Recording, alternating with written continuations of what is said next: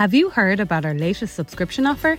Subscribe to an Irish Examiner annual subscription today and receive a free pair of One Sonic earphones, valued at $79.99. Stay informed with our award winning journalism and enjoy your favourite podcasts in premium sound. Visit irishexaminer.com forward slash earphones to subscribe now. Hurry, this offer won't last long. Terms and conditions apply. Offer available while stocks last. I'm Sandra, and I'm just the professional your small business was looking for. But you didn't hire me because you didn't use LinkedIn jobs. LinkedIn has professionals you can't find anywhere else, including those who aren't actively looking for a new job but might be open to the perfect role, like me. In a given month, over 70% of LinkedIn users don't visit other leading job sites. So if you're not looking on LinkedIn, you'll miss out on great candidates like Sandra. Start hiring professionals like a professional. Post your free job on linkedin.com slash spoken today. It's that time of the year. Your vacation is coming up. You can already hear the beach waves, feel the warm breeze, relax, and think about work. You really, really want it all to work out while you're away. Monday.com gives you and the team that peace of mind. When all work is on one platform and everyone's in sync, things just flow wherever you are. Tap the banner to go to Monday.com.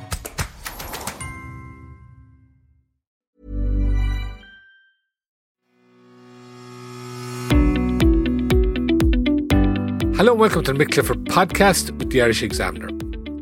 Now, on March the 20th, 2017, Tina Satchwell disappeared from her home in Youghal in East Cork. She has not been seen since. She has been described as a, a much loved, vibrant, bubbly woman who in turn loved her family and her dogs in particular. The last person to see her was her husband Richard, who says he brought her tea and toast that morning, and that she asked him to go shopping in nearby Dungarvan. When he returned, she was gone. The Gardaí have conducted extensive searches and a thorough investigation, including linking in with Interpol, but there has been no sighting of Tina Satchwell since that morning. Irish Examiner reporter Liz Dunphy has investigated the case as it comes up to the sixth anniversary of Tina's disappearance. And Liz joins me now. Liz, you're very welcome. Hi, Mick. Thanks very much for having me. Liz, if we could start with Tina herself. Who is she? What exactly is her background? Well, Tina uh, was 45 years old when she was last seen on the 20th of March 2017, as you previously mentioned. Um, she was described by her sister, Teresa Dingavan, as a really loving, kind, bubbly person. She was kind of known for her love of fashion and jewellery and her love of animals. She apparently was inseparable from her dogs, Ruby and Heidi. She'd be seen everywhere with them. She was a real animal lover and she had a real kind of personal style of her own. So she was quite a well known figure around the um, car boot sale scene, around Cork and Waterford, that area, the area around which she lived in East Cork. And she was, by all accounts, a very vibrant, happy, happy go lucky person. Uh, her sister Teresa told me that when she was a child, that she was just really lovely little girl, very much loved. She was the youngest of five girls, five daughters, and then there were also three brothers in the family as well. So it was a large family, and they lived on a quiet street in Fermoy. And her sister said that they'd all play outside in the evenings with the neighbours. That even when Tina was very small, she'd sit on the steps with her older siblings and you know play ball when she got a little bit older, and that she was always very kind of friendly loved, adored by her parents, um, happy little girl by all accounts. And then when she was 16 years old, she actually moved over to the UK to live with her sister Teresa and their mother, who was also in the UK at the time. And it was there just a few months later that she actually met her husband, um, Richard Satchwell, who, as you mentioned, I think unfortunately was the last person to see her alive. Um, and, and yep, their relationship began over there basically. And then they, they eventually moved back to Ireland and lived in Fermoy for some time. And then she, they both had a real love of the sea. Um, so they moved to Youghal, which is a, a beautiful seaside town on a, a, stunning stretch of coast in East Cork, as I'm sure you're aware. Yeah, yeah, I think every, most people will, will know Youghal. And Liz, she went over, her family, she moved over to the UK. Her sister and her mother were already over there at that stage. Yeah, so she went over to join them and was there for some time. And actually, her sister was just telling me this morning that she has really fond memories of that time in the UK with Tina. That she was such a kind of caring, supportive sister. That she was there with her when she had her when her sister Teresa had her first child, and she remembers her being there with her in hospital and then coming in and bringing the baby just the cutest little rabbit costume she had ever seen. And she said she always remembers that, and she's just really precious memories of her sister from that time. They'd go shopping together to indulge Tina's love of clothes and have family dinners together frequently. And yeah, she said it was it was a nice time with her sister. And when they moved back to Ireland, they said they were in Fermoy first, and then they moved to Youghal. What was she working outside the home, or, or was she involved in anything in that respect?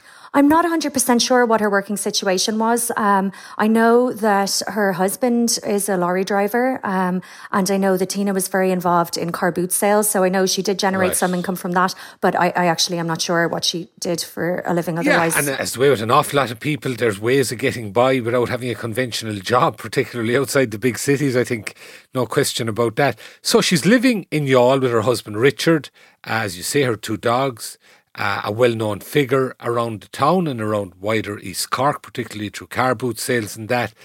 And then on the morning of March 20th, what do we know about her movements or where she was that morning prior to going missing? Well, just to mention first, actually, if I may, the last public sighting of her was actually the day before at a car boot sale in Carrigtwohill, a town in right. Cork. That was the last public sighting. And then on the morning of the 20th, her husband Richard said that she came downstairs and he offered her um, toast and tea, which he said he'd frequently do. Um, and at about 10 a.m., she asked him to go to nearby Dungarvan, a town in County Waterford, just over the border, to do some shopping for food. He said that was quite a, a regular kind of request that she might make. So he uh, he said he went over and gave her a, a peck, a kiss, and um, said he'd be back in two hours, and left. And he got back that day. He said at about two o'clock, and it was at that point that he said he found her missing. Right, and I suppose we've scenario, a very normal scenario. I think we, have all been there in, in one capacity or another. Uh, any of us who, who, who live with people, who family, you come home and there's no one there, and perhaps for a while you're wondering where they're gone or what happened, and suddenly they walk in the door. So quite understandably, he arrives back at two o'clock. Initially, in the normal course of things, there would be no reason to panic. So, how long was it, Liz, until he thought this was serious and he he um he reported it to the Gardaí. So it was actually a whole four days before he reported it to Gardaí. Obviously, the first kind of twenty four hours in an, in you know a, a, disappearance like this would be quite critical. So it, it, took four days, unfortunately, before it was reported. Um, but I just might mention that when he came home that day, he said that her two dogs were in the house, and that was very unusual. She'd rarely go anywhere without them, so that was very strange. Um, he also said that um, well, A, she had no passport. Also, her ID was found in the house and her mobile phone was also left in the house that day. So it almost seems like she vanished, essentially. It's very bizarre. Um, and basically he said that he he thought initially that she had just gone to visit family in Fermoy that that wouldn't be all that unusual for her to do and it was only after speaking to family in Fermoy some days later that he realized he said that she wasn't with them and so he contacted Gardaí at that stage right so I suppose in the way we are, we live in the modern day, and I've done I've done this myself. I've, I've left the house without a mobile phone, and suddenly, I suppose the only way I could describe it is you feel half naked when you realise it's not there on your person, and and you know the obvious instinct is to rush back, but. Despite her mobile phone being there, that and as you say, the dogs, she obviously hadn't gone for a walk or anything. That apparently didn't set off alarm bells for Richard, and there was that uh, distance between then and when he actually thought, no, this is so serious, I better get the guards involved? Yeah, he did also say that um, there appeared to be a suitcase or two missing and some clothing missing from the house um, at that time. He also said that there was 26,000 euros in cash missing from the house. That was the proceeds of um, a sale of a house and some of the proceeds of car boot sales. Um, so he said that that chunk of cash also seemed to be missing from the house when he got there. So so yeah, he he said also that he had some concerns about her mental state. He said um, in the kind of months before she disappeared that she had said that she was having some anxiety. Um, and she had said apparently that she didn't want to take antidepressants. So he thought maybe she had just kind of gone away to get her head straight, have some time away, and would then come back. Um, so that was another reason why he didn't call Gardaí immediately, is what he said. Yeah, it is an unusual situation. Quite well, quite obviously, he would be familiar with her. Um, how, how she felt about things and the fact that she may leave without a mobile phone may not have been that big an issue. Um, and then, as well as you say, and was it, did he subsequently say that it was in that initial 24, 48 hour period that he discovered this thing of the, um, the money, 26,000, a lot of cash to leave in a house anyway, but he discovered that this was missing in, in those first days. And even that did not prompt him immediately to contact the Gardaí. Um, I'm not sure at what point he discovered um, that any cash was missing, but I think the most the most striking thing, according to his reports as well, was that the dogs were still there and she wasn't because that was the most telling thing of all. Really, you'd imagine that something might be amiss because she apparently would never really leave any go anywhere for long distances, a long time, a long time without her dogs. She was absolutely besotted with them, apparently. But uh, yeah, I'm not sure exactly at what point he discovered that um, cash or clothes were missing. Okay, but he, he, he did report that later. Okay, and then so the Gardaí are alerted and they begin, I suppose, an investigation. Did they begin searching pretty early on, Liz, on the basis of they thought perhaps they may be looking for someone who'd got into distress or who knows who could have gone out and, and, and fallen as we've seen lately, for instance, that poor woman in in um, in England who actually fell into the river when she was out walking. Did they begin a search for the possibility of a body fairly early on? Yeah, Gardaí actually launched a really extensive search. I mean, the investigation is still going on to this day. Six years later, um, they there was searches of. I mean, the, the Navy, the Army was involved. They called in the help of Interpol and police in the PSNI in the north and in the UK to see if there was any trace of her abroad. Even they, I think they uh, went down, had something like 400 lines of inquiry in the investigation. There were searches of scrubland nearby, searches of the harbour around Youghal, where, you know, the town where she was living, local waterways. Um, they took something like 170 statements. They extensively trawled through hundreds of hours of CCTV, including at all the ports and airports to check in case there was any way that she could have left the country, but there was no um, sign of her found in any of that.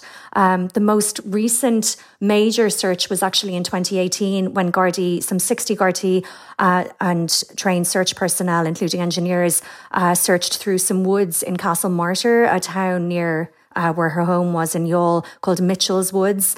Um, they had cadaver dogs there as well who would have, you know, been able to search for, for human remains. Um, and even that search, on, you know, turned came, came up with no substantial um, information and there was no sign of Tina there essentially either. And was there a particular reason? And that was, a, I, I think, about a year after she initially went missing. Was there mm. any particular reason why they conducted that search? Yeah, there was. Um, they got a tip from a member of the public who said that they believed they saw a man entering the woods who they thought was known to Tina. And they also said they thought they saw a man entering the woods with a blonde woman and leaving alone. Um, so it was on the basis of that information that Gardaí launched that search. And nothing came of it? Nothing came of it, no, no.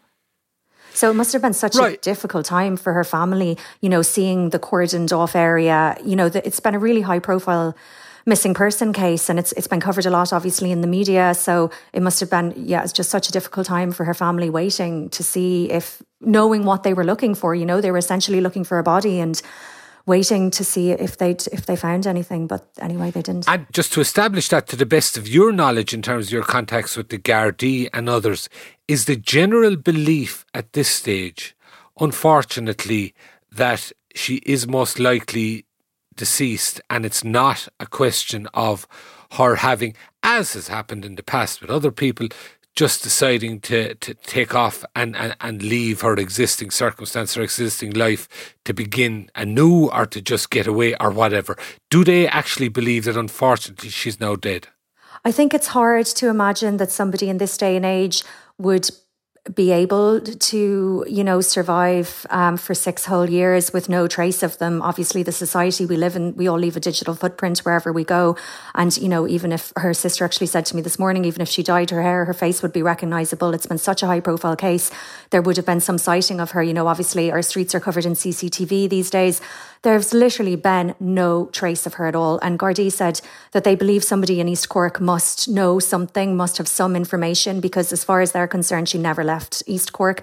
You know, as I said earlier, there's been such an extensive search for her and no trace of her has been uncovered. Gardaí said it's incredibly unusual to have that, as you know, for that to be the situation, that there's literally zero trace of someone for six whole years. So I don't think anyone is saying overtly that, you know, that that, that she's deceased, but um, you'd imagine that the chances of her being alive at this stage would be quite slim, unfortunately. And her husband Richard, as we say, the last person to have seen her, by his account, he took off to Dungarvan. He came back, she was gone.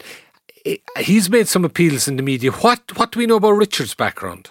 So, Richard is a lorry driver. He's originally from the UK. Uh, he's a few years older than Tina. Um, they met when they were both quite young. I think he was 21 and she was 17.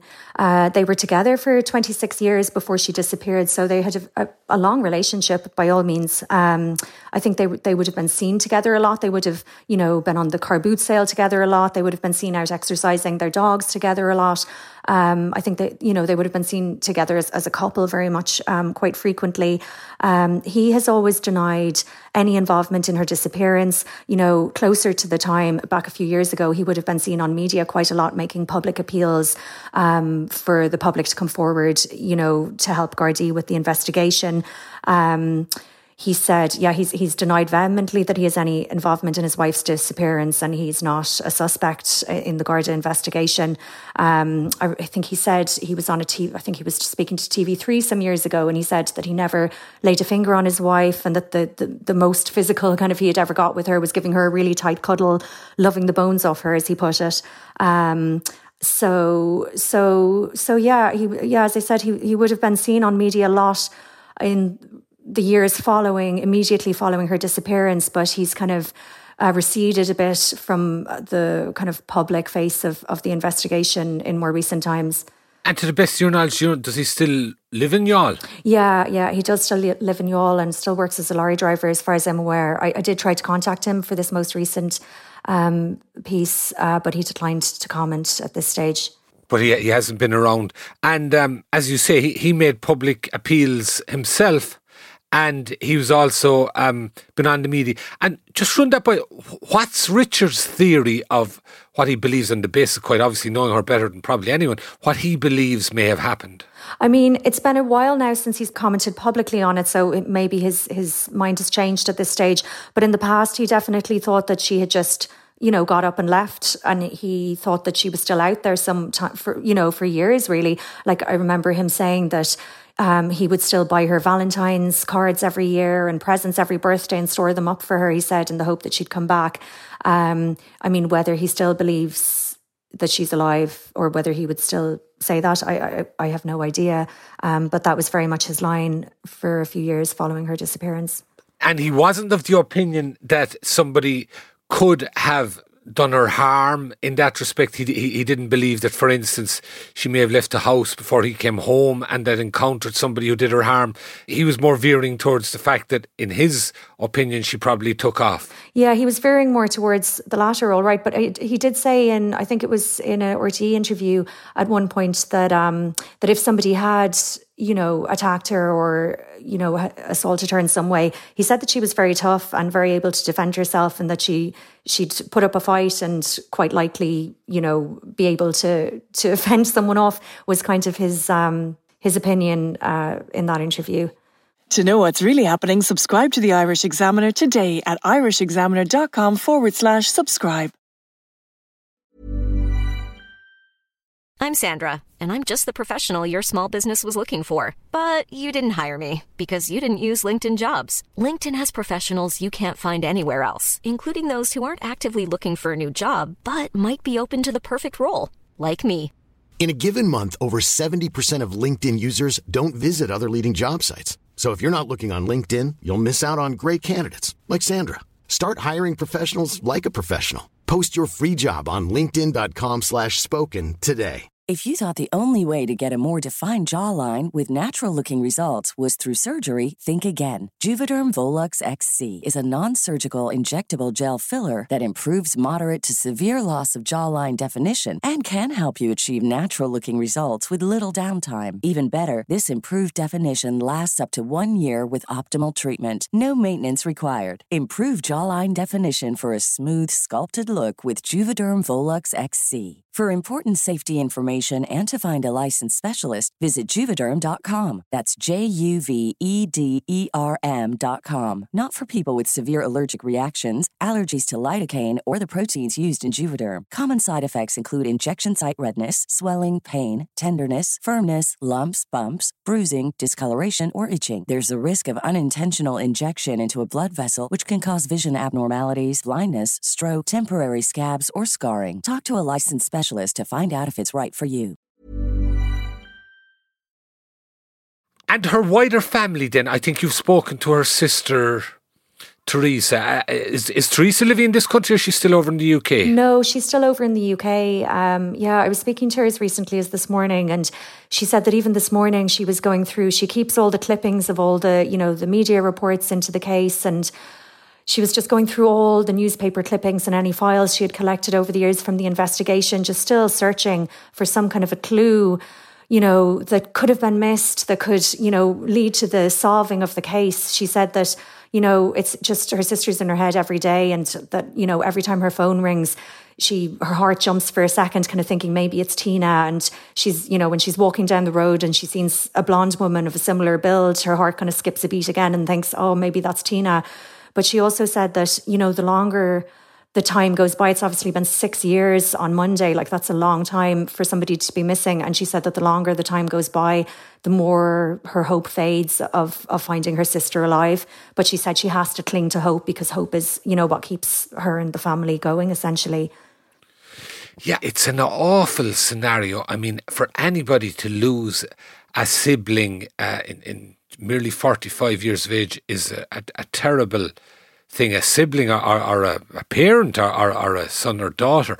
But in circumstances where somebody's disappeared, where there are questions there, where there's nobody's been discovered, there's no issue, even if people believe she may be dead, that there's no question of a body, it really must eat away um, at her close family in that respect. Mm. She said that their hearts are just breaking over it. Like she's issued another appeal for the on the sixth anniversary, just saying, please, if anyone out there has even a little bit of information, please come forward to the Gardaí with it because it's just destroying them. You know that it's such a really difficult thing to live through. And she said you know, she kind of described it as being just this like terrifying, horrible emotional roller coaster because you're kind of vacillating from hope that you'll find her to just the depths of despair that you'll never see her again. And it's, yeah, it, it must also be kind of very, like, uh, for obviously tragic and frustrating and also very disempowering to know that really there's, there's, not that much you can do to to find your sister, somebody who you love so dearly. It must be just a terribly difficult thing to cope with. Absolutely. And I think you also spoke to some Gardaí, Liz, and there's a belief, some of those who are familiar with the case, that there may be somebody out there who knows something, even to the extent that they, they may not realise that anything they may know could be significant. Yeah, absolutely. So, like, you know, they said that, you know, basically Tina was living in, in Youghal, in a town, uh, you know, a town in East Cork, that it's, it's almost impossible that she could have left without somebody seeing her. And they said that, you know, even the smallest bit of information, just some innocuous piece of information as it may seem to somebody else, could be that vital clue that helps Gardaí you know, unlock the whole mystery and solve the case. So they're really appealing for people again to just come forward with any information at all and, you know, leave it for Gardaí to decide whether it's relevant or not. Um, so yeah, they they believe that somebody in East Cork must know something that can lead to solve, you know, this, eventually solving this this case all these years later. Yeah, it really is tragic. And just briefly, uh, Interpol uh, have been contacted, but there's been no sightings of Tina outside the country or anything? Yeah, Interpol have been involved in the search. As I said, also Gardaí in the UK were involved in the search because Tina lived in the UK for some time. You know, it was thought that maybe she had gone over there to friends or family in the north of England. No sign of her there. No sign of her at ports or airports in, in the Republic or in the north. Um, and, you know, the, the Navy were involved in the search for her. The Army were involved for the search for her. Obviously, the police, public, neighbours. It's been so, it's so unusual, really, that there's been such a massive search, and yet there's literally been zero. She, it's as her sister said, it's like she's just vanished into thin air. It's it's really quite incredible. And we've seen in other scenarios, and I'm thinking in particular uh, in the Midlands, there was a number of cases over, it was over a period of years, but from recollection, there's a number of cases of women in particular gone missing, and the Gardaí, some elements within the Gardaí who are familiar with this kind of thing, came to the conclusion that there's a possibility, if not a probability, that some of these could be linked. Did you get any impression from those you were speaking to that anybody is linking this to other disappearances? I mean, it's an interesting question, but no, I, I haven't. I haven't heard of any potential links at all. Um, uh, perhaps I'm sure it's it's a line of inquiry that Gardaí have followed at some stage, but as far as I'm aware, there are no links to other other cases. Okay, and finally, Liz, um, you say uh, Tina's sister is going to make another appeal on the sixth anniversary, as it is. As things stand, the case is open. But in a scenario like this, are Gardaí actively still making inquiries or have they exhausted everything to the point they just have to wait and see whether something new comes to them? Gardaí are really hoping at the moment for people to contact them with new information. Um, they are issuing a new appeal for information again to coincide, you know, with with the sixth anniversary of her death, and I think that's very much where the investigation is at. You know, inviting in new information, hoping for new information that can help them solve this case. Okay, Liz Dunphy, thanks very much for talking to us today. It is really a tragic case. Tina Satchwell missing since March the 20th, 2017, from her home in Youghal. As things stand, as Liz outlined, Gardaí are of the opinion that she probably didn't leave the East Cork area. There's the probability at this stage is that the poor woman, unfortunately, is by now deceased. And I think that the two huge elements to the whole case are um, an attempt to locate the body, if that is what the scenario is, and the investigation to see whom possibly could be responsible for what, if, as I say, she's dead, is, is an awful, awful crime. And really, and I think what really came across there with Liz's report was the, the family and this whole idea of somebody being missing and just not knowing what exactly the story is and what may have happened to her. Liz, thank you very much for joining us today. Thank you. As always, I'd like to thank our engineer, JJ Vernon. Thank you, folks, for listening. Enjoy your weekend, and we'll talk to you again next week.